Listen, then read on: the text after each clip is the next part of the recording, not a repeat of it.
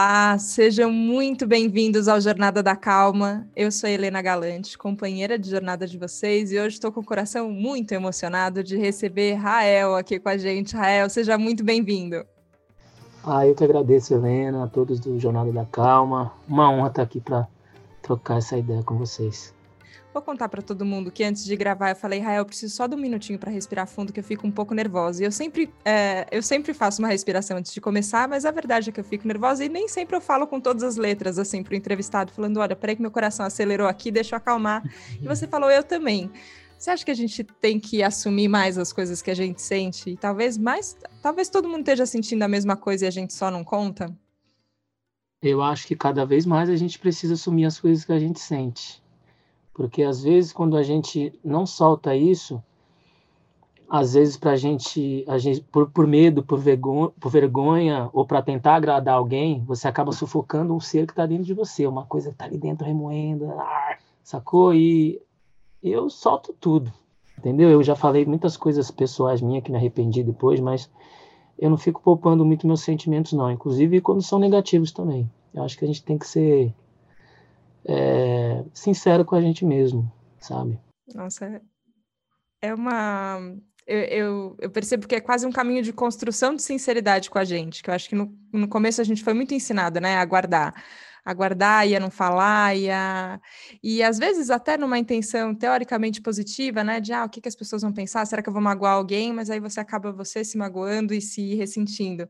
Só que eu fico pensando que você tem um instrumento de fala que é a música. Então também tem coisa que ela entra ali na liberdade da música, mas tem também você falando, né? É, seja no, no, palco, quando você sobe, pega o microfone e começa a conversar com as pessoas, ou em entrevistas, é, enfim, em toda a comunicação.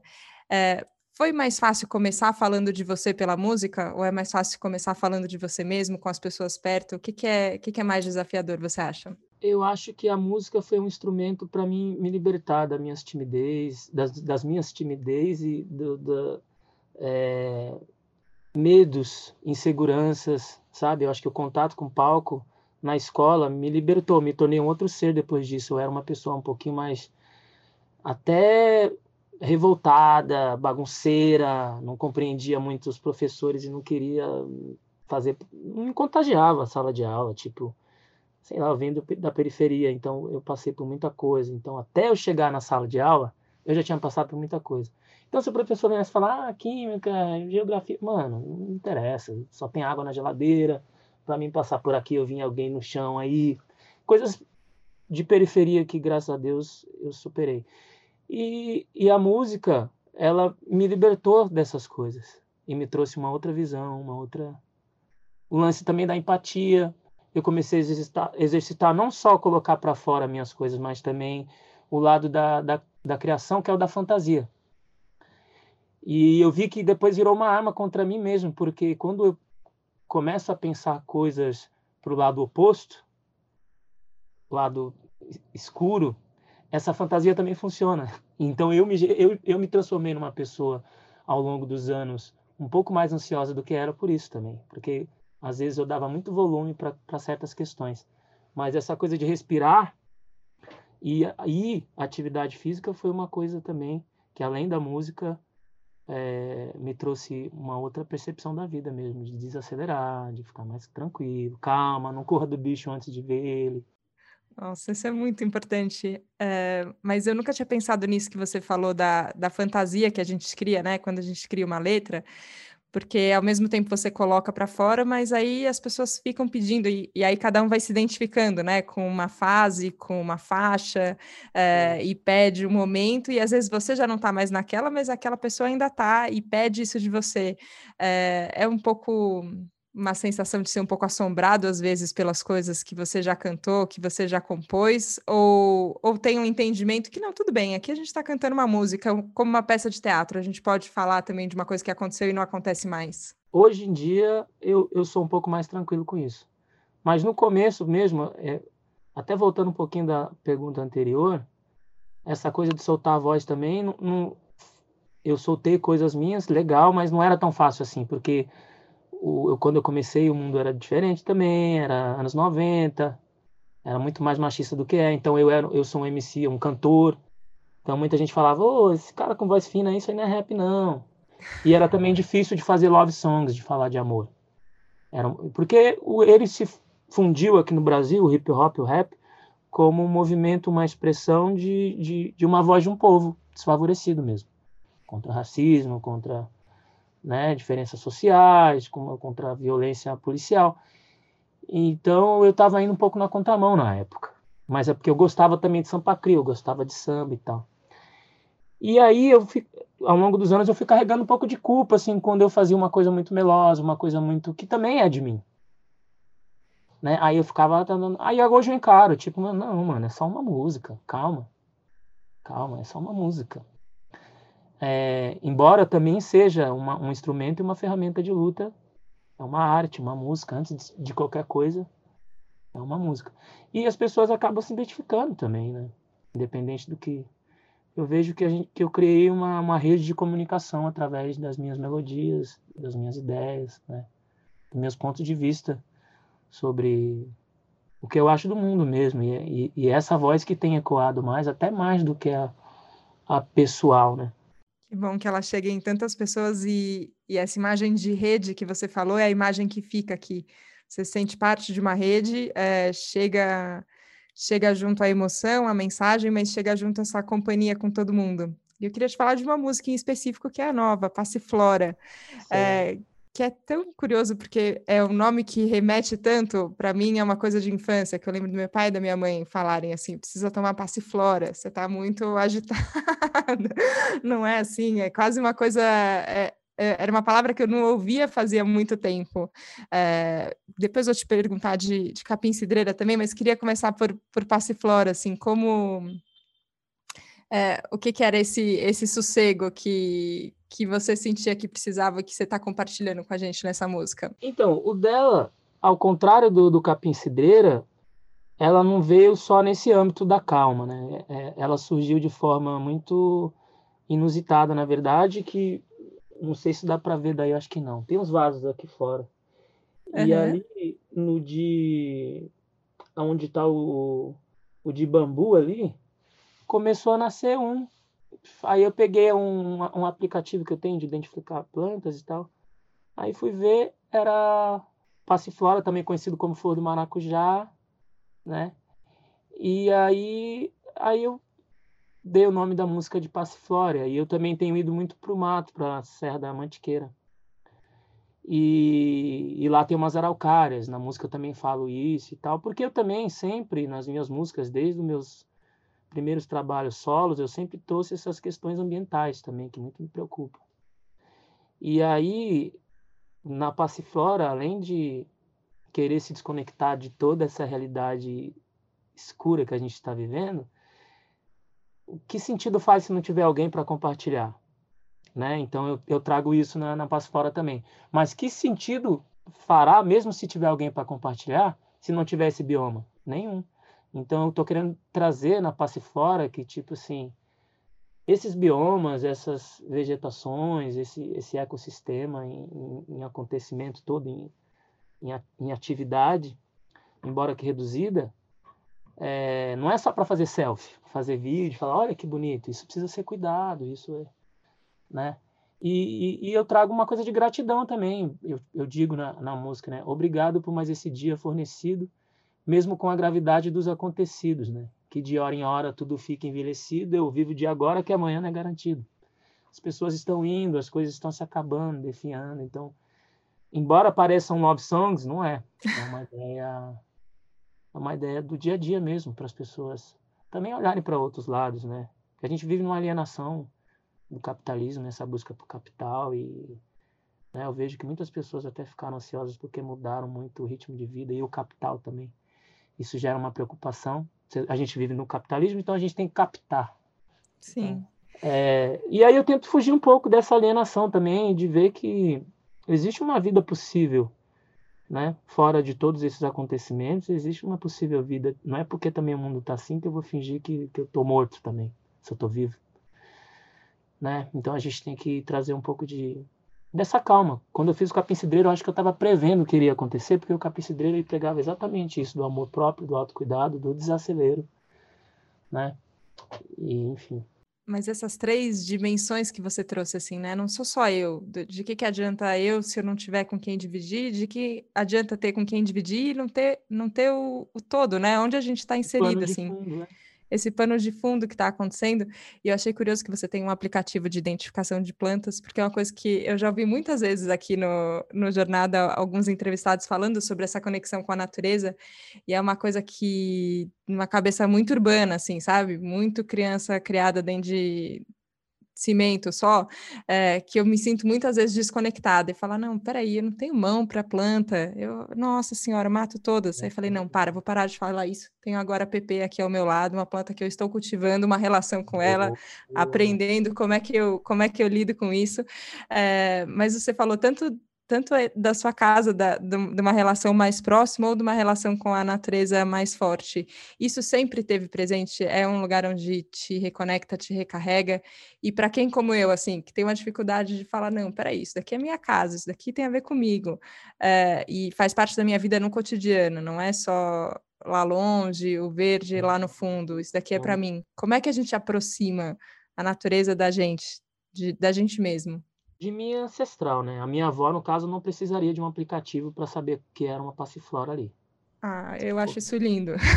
Já é uma tecnologia que as pessoas associam Sim. tecnologia só com coisas de prata, de metal, de tela, colorido, mas terra e semente é tecnologia também.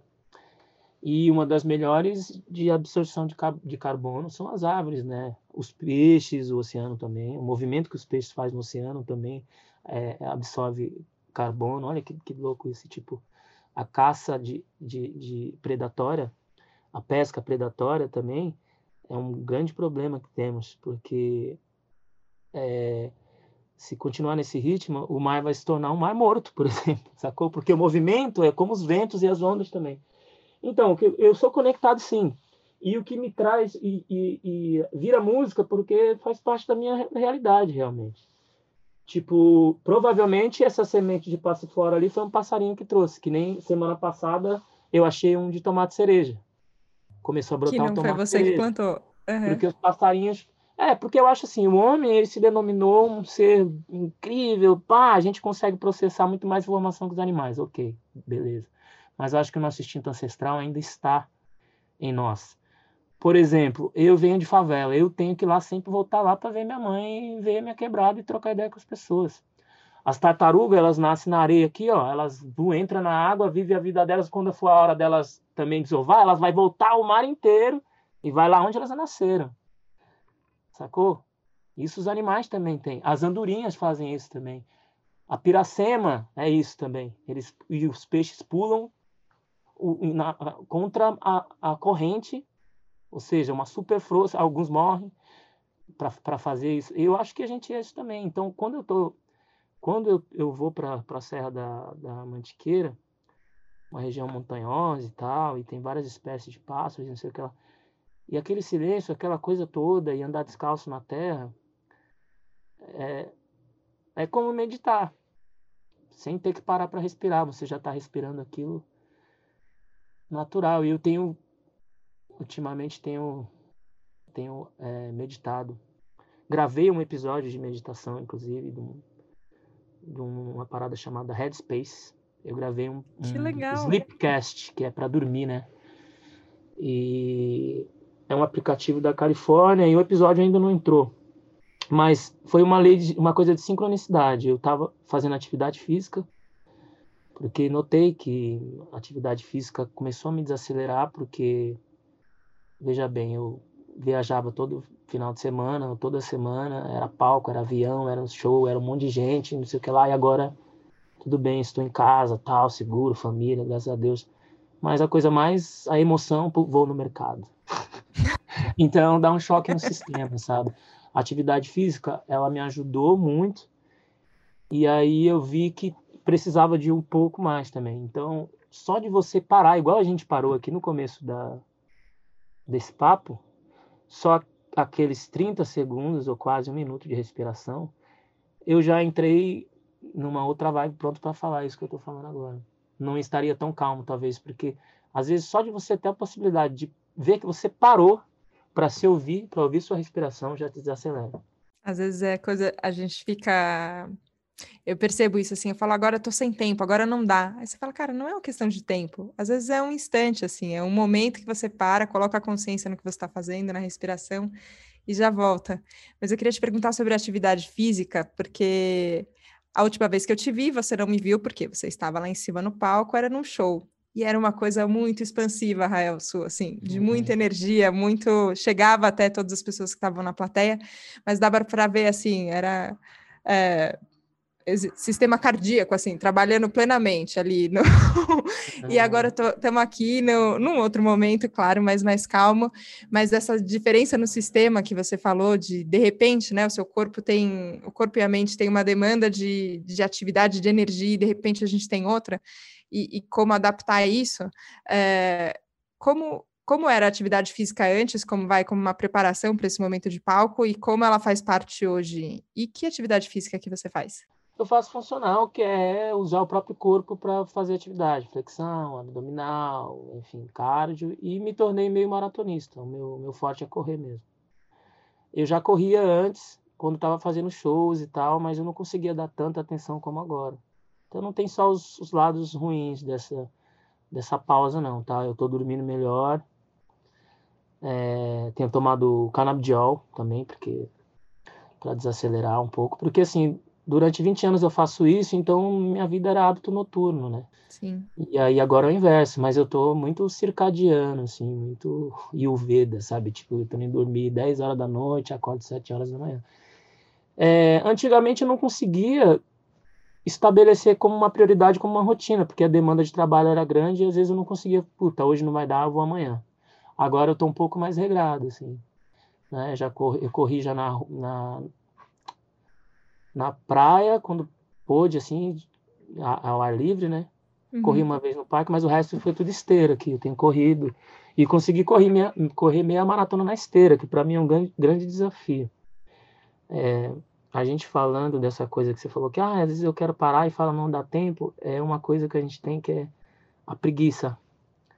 Nosso corpo parece que ele nasceu para ficar parado. E quanto mais parado você fica, mais ele quer. Então, tem dia que eu paro para respirar também, nem todo dia eu consigo alcançar o desacelero ou uma conexão maior comigo mesmo. Não é todo dia. Mas tem dia que quando eu consigo, faz uma puta diferença. E treinar a mesma coisa. Treinar já é provado, assim. Eu vejo que o, meu foco melhora, o meu emocional melhora. É, o físico é uma coisa que não é, não estou buscando o lado físico mesmo, não. É mais o de lidar com essa situação diversa e quando eu voltar, eu quero voltar voando no palco, nem que arrume um professor, jato. Já vai ali por.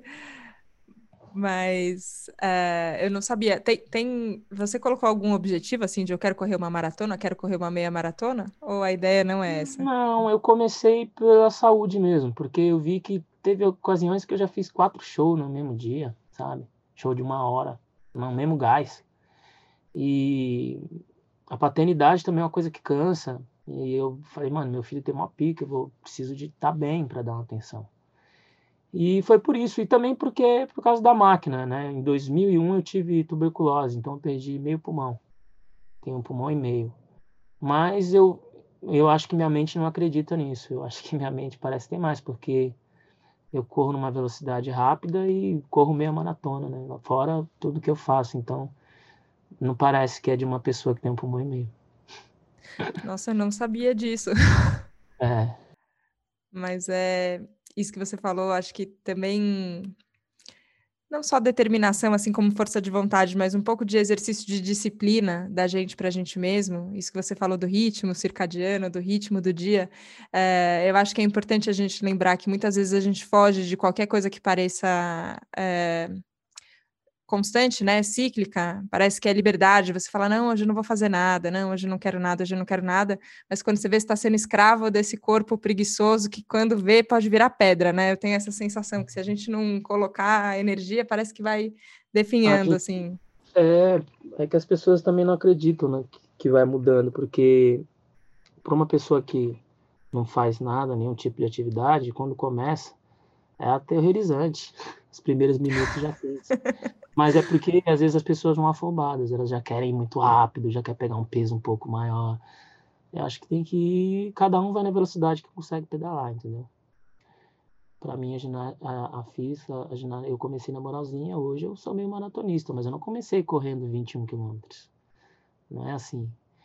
Foi um processo e acho que quando eu, eu, quando eu embarquei de fato, assim, que deve ter sido os últimos dois anos, que eu consegui com mais frequência alcançar esses números.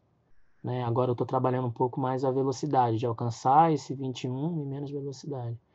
Rolou um post do Laboratório Fantasma, que tá a Drica dançando, o Fiote curtindo um som, o MC da regando as plantas e eu correndo.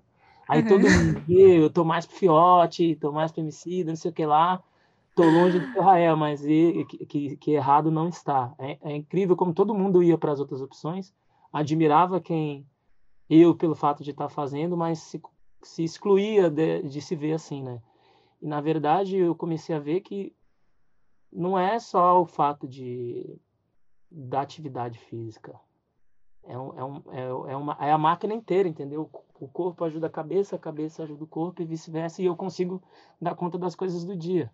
Aí eu falei, só lembrando que eu faço tudo que eles fazem aí também, que eu reclamo, que eu também danço, que eu ouço música, só porque eu corro, porque eu consigo fazer tudo isso também. Sim, é, eu, eu às vezes percebo isso, assim, que a gente tem caminhos que a gente pode investir é, e que às vezes você melhora num ponto e tudo parece que. É, vou tentar me explicar, me disse eu não consegui ser clara. Mas assim, a gente tem uma ideia de energia que se você gastou energia num ponto, vai faltar energia para as outras coisas. Mas às vezes eu tenho a sensação que se a gente coloca energia numa coisa que a gente gosta muito, a gente gasta energia, mas parece que vem junto mais energia para para todo o resto, né? É isso que você falou, eu faço isso muito mais. Exato, porque você libera endorfina e sem falar que você fica o dia inteiro, seu corpo fica metabolizando com mais velocidade, inclusive as coisas que você come, vai digerir um pouco mais rápido, porque quando você come aí, ai, você fica aquele peso. Você... Se você é uma pessoa que tem uma tá na atividade física rápido, você já já, já processa isso, já desperta. E para mim foi mais o lance que, que a endorfina ela dá um prazer, assim, você se sente mais por inteiro, né? Não só a mental, assim, sua capacidade cognitiva, você mesmo, você se sente bem, calor, suor, assim, nossa, que, que bom, ainda bem que eu vim fazer isso. Às vezes você transforma um dia nada num dia mais ou menos, ou um dia mais ou menos, num puta dia, num dia maravilhoso, sacou? Para mim tem sido assim, dia a dia. Tem dia que a preguiça vem mesmo, tem dia que você tem que descansar. Porque hoje, para mim, é o contrário. Eu me cobro porque, nossa, hoje eu não treinei. Ó. Puta, hoje eu comi um monte de merda. Eu, eu tomei refrigerante. Você, o seu corpo muda. São coisas que eu adorava. Ele começa a expelir. É foda, o comportamento muda. Eu vi um documentário é, do Yogananda faz muito tempo, nem lembro agora o nome do documentário, mas parece que uma pessoa perguntava para ele assim: Ah, mas eu posso fazer yoga e, e, continuar bebendo e fumar? E sei lá, a pessoa falava muitos hábitos que ela tinha. E Yogananda falava: Pode, claro que pode. A pessoa, que bom. Ela falou: só não garanto que você vai querer continuar fazendo isso se você começar a praticar yoga.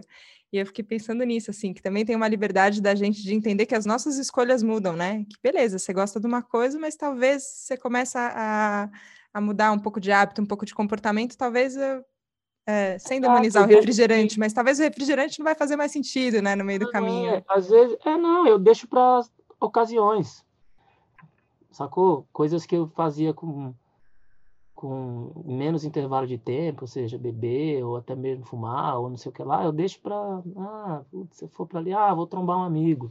Ah, tô aqui, ah, beleza, mano, treinei a semana inteira, não faz mal, sacou? Sim. É meio assim também, não precisa ser punitivo e achar que, ah, eu tô aqui, não vou fazer, mas não precisa ser radical. Dá pra você fazer tudo, mano. E, e até muito de, de yoga ou de não sei o que lá, você começa a entrar até em transe, em outra realidade, entendeu? Ficar muito na namastê. Cuidado Muito também. Não, eu estudei. Aí o bagulho, bicho tá pegando você. Calma, calma, galera. Vamos puxar um mantra aqui. Não, calma aí também. O bagulho tá louco, entendeu? Tem que entender. Eu acho, acho que é o, o, oposto, é o de administrar tudo que tá acontecendo. Não ignorá-los. Não meditar e respirar para ignorar. Não é isso. Sim. Eu não consigo. Me coloco no lugar dos outros. Eu tenho empatia. Eu vejo que o mundo tá acontecendo. Perdi a, a irmã de um amigo essa semana. Tá difícil pra caramba, né? Mas não adianta também incorporar o yoga e Não, galera, porque se você fizer isso, não, calma. é a linha do meio disso, né? Eu acho que é a linha do meio disso. Se não parece que você se retira, né? É, e, e ouvindo Passiflora, eu, e eu fiquei ouvindo, prestando atenção na letra, né? É fácil a gente se deixar levar pra, pela melodia, mas eu fiquei ouvindo também, prestando atenção na letra. E para mim veio bem esse ponto, assim, sabe? Que a gente sabe que a gente está vendo o que está acontecendo, a gente tem que agir e vai fazer escolhas e sabe que tudo que a gente faz tem impacto, que a gente não está sozinho, nem para a gente, nem para os outros, nem para o meio ambiente que a gente está, não é isso. Mas também a gente se fortalece, né? Pra, porque às vezes também só no desespero a gente fica meio barata tonta, assim, né? E, e aí não é. faz nada também. Achei que acertou bem é. o tom.